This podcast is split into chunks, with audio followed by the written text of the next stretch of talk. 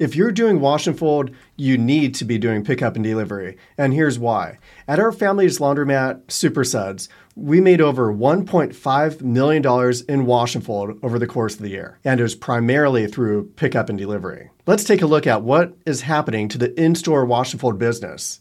We went from just two years ago from 600 wash and fold orders per month to 375 wash and fold orders per month. That's a 38% decrease. That's big. If we were living or dying by wash and fold, in store drop off, we would be in a precarious situation. This is like Blockbuster versus Netflix. Yes, Blockbuster did not want to adapt. They did not want to do online delivery. They wanted people to go to the store and pick up and drop off their videos. And guess what? People don't want to do that. It's inconvenient. While our wash and fold in store drop off is dropped by about $5,000 a month and is on a downward trajectory, it doesn't matter. You know why? Because pickup and delivery is more than making up for the loss. In just two years, our pickup and delivery has grown by over $40,000 a month.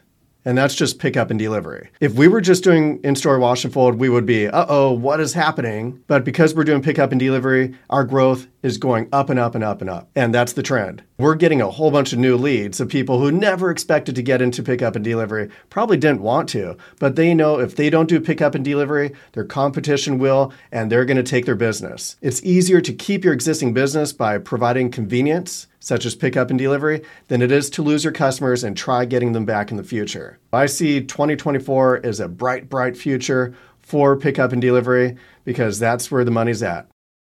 To learn more about how to take your wash and fold and pickup and delivery business to the next level, or simply to start and get in the business, go to curbsidelaundries.com.